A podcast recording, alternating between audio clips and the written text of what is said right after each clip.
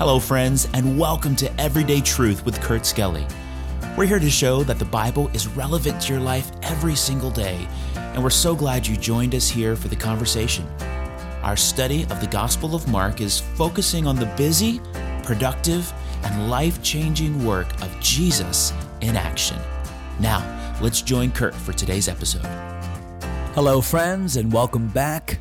Glad to have you with us for another podcast, another day in the Word of God. It's a good day when you can spend some time in God's Word, and it's a good day when you can spend some time on Pensacola Beach. Uh, this is a postcard that I received the other day from my really good friends, Dwight and Gail Tomlinson. And Gail, I am going to safely assume that you sent me this postcard because the handwriting is way too legible for it to be Dwight's. But uh, the Tomlinsons are just legendary. What a great couple. Served God their whole lives. I've been keenly involved in missions now for years. And uh, two of the sweetest, godliest, most likable people I know, Dwight and Gail Tomlinson, and they're residing now in Pensacola, but they're all over the country, all over the world, world serving the Lord. And so, thank you guys for thinking about me and for listening to the podcast. means a lot to me. Hope you're having a great day today. And it's been a while since you've stopped by our church, so come on back sometime soon. Mark chapter nine, we are in well, we're coming down from the Mount of Transfiguration. We were up there with Jesus, and Moses and Elijah showed up, and Peter, James, and John were wowed by all of it. And even God came and spoke in an audible voice This is my beloved Son, hear him. And I think the Lord still gives us that message today, doesn't he? This is my beloved Son, hear him. And as we listen to the pages of Scripture, we're listening to the voice of Jesus. Look at verse number 14 of our text, where it says, And when he came to his disciples, so remember, nine of his disciples are still down at the bottom of the mountain. Jesus has gone on this excursion with Peter, James, and John. And when he came to his disciples, he saw a great multitude about them, and the scribes questioning with them.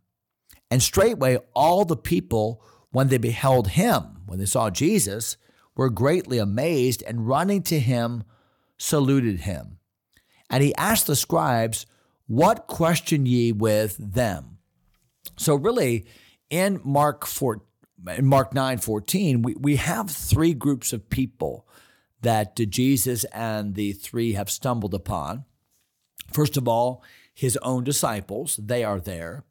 And then we have a group of scribes. Uh, these religious leaders that were very uh, st- studied in the Word of God and were the teachers, that they were questioning with. Now, think about it from our from your perspective back in those days.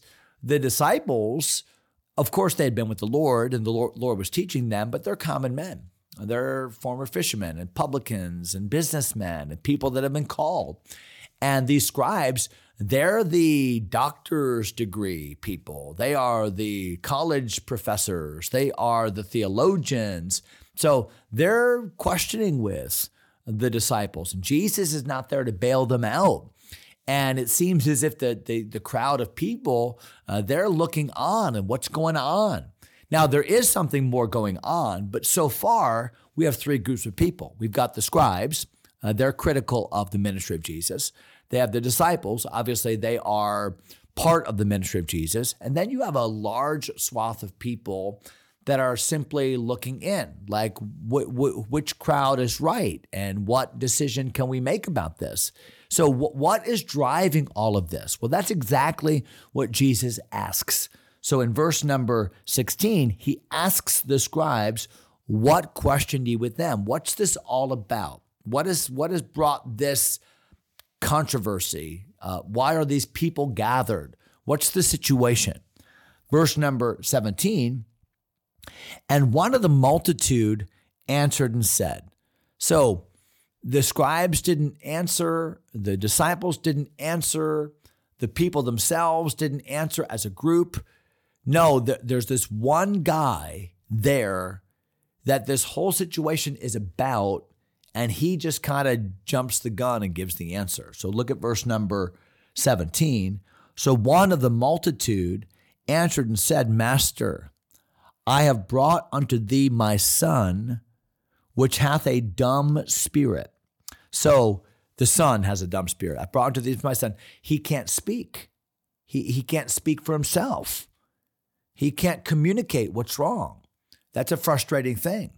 You've got a son that has an, an issue and he can't tell you what it is. What's wrong? Where does it hurt?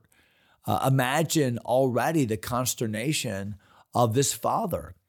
And it says in verse number 18, and wheresoever he, that is the spirit, the evil spirit in him, taketh him, he teareth him, and he foameth, and he gnasheth with his teeth, and pineth away. In other words, he's in extreme pain. And I spake to thy disciples that they should cast him out, and they could not. So the, the problem is explained, and now we understand why the crowd is there because this man has approached the disciples. He's got this demoniac son who is just being ravaged by this evil spirit, and it's casting him into the fire and it's casting him into, uh, well, he'll go on to talk about that. I'm jumping the gun a bit here. But the point is that this son is in dire straits.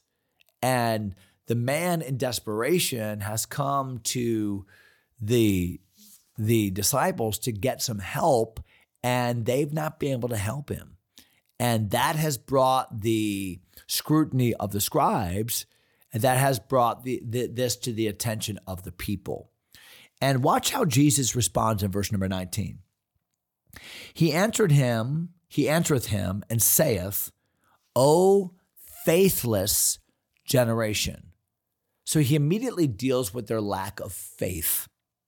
How long shall I be with you? So Jesus had been away from his disciples, but they should have been able, because of their faith in him and because of their understanding of the power that he's already vested in them, they should have been able to help, but they couldn't. And the Bible says, How long shall I suffer you? Bring him unto me. So Jesus is sighing, frustrated with the faithless disciples. Uh, I'll take care of this. So bring the young man to me. Verse number 20 And they brought him unto him. And when he, that is the young man, saw him, Jesus, straightway the Spirit tear him.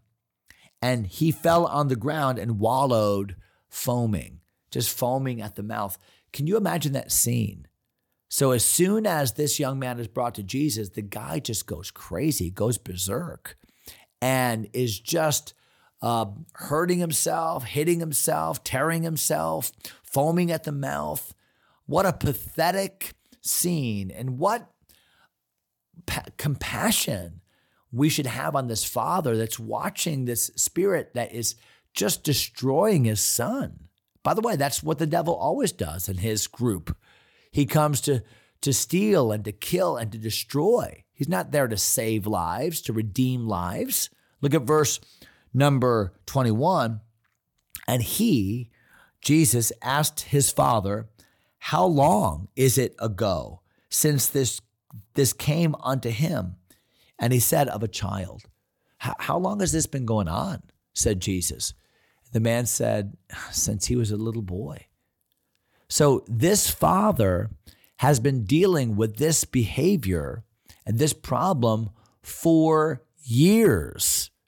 And it, it gets worse. Look at verse number 22. And oft times, so this is not like an isolated incident that like some kind of a grand mal seizure that occurs you know, once a year or this has happened on a handful of times in his life. No, the Bible says oft times it hath cast him into the fire. Oh my. So, this evil spirit in this boy has caused him to jump into a flame. Uh, no doubt he even has burn marks on his body. Uh, has burn marks uh, uh, that that that betray the times when this demon has cast him into a fire. Then the Bible says, and and into the waters. I've got to watch him twenty four seven. There's been times when we've been walking by a river, walking by a lake, or we've been near the ocean, and he just runs in, and I've got to save him from drowning. I've got to save him from burning. Then the Bible says to destroy him. But if thou canst do anything, have compassion on us and help us. So, what a scene here. You've got a man that is just beside himself, and he needs help from the Lord as much as the son need, needs help. Yeah, sometimes we look at situations where people are suffering, and maybe somebody is pining away with cancer or maybe somebody's going through some other huge health problem that has all the pain that goes along with it. Or maybe somebody is just suffering the ravages of drug addiction and all that goes with that, the, the lifestyle of addiction. And, and we tend to look at people in that pain or people in those situations and say, wow, we need to have great passion on what they're going through. But we also need to have great pa- compassion on those that are next to the people that are going through that. And that's why the Father said, Lord, if you can do anything, have compassion on us. So there's a lot to be said about this story already. First of all, I think that we can make a statement about sometimes the follower followers of Jesus don't have the answers, but they should. I see the the influence of an ineffective church right here. Uh, they they came to they brought their son to this disciple group, but they couldn't help him. You know, when when people come to the assembly of Christ followers, that's what a church is, an assembly of Christ followers. When people bring their their sons and their daughters and their loved ones and their friends to church, uh, they're, they're expecting that that body of believers will be able to help them. They want to see the miracle of a changed life. You know what really authenticates uh, the a church as being truly of the Lord is when they have the ability to see lives changed. It's not that they're changing lives, obviously, but but they have the power of the Lord, the power of God's Holy Spirit. You know, that's what that that's what people are looking for. They're looking for a place where their lives can be changed, where a difference can be made. Not just a place where they can hear, like the scribes, somebody drone on and on about their opinion about the Word of God, but they want a place where power is evident.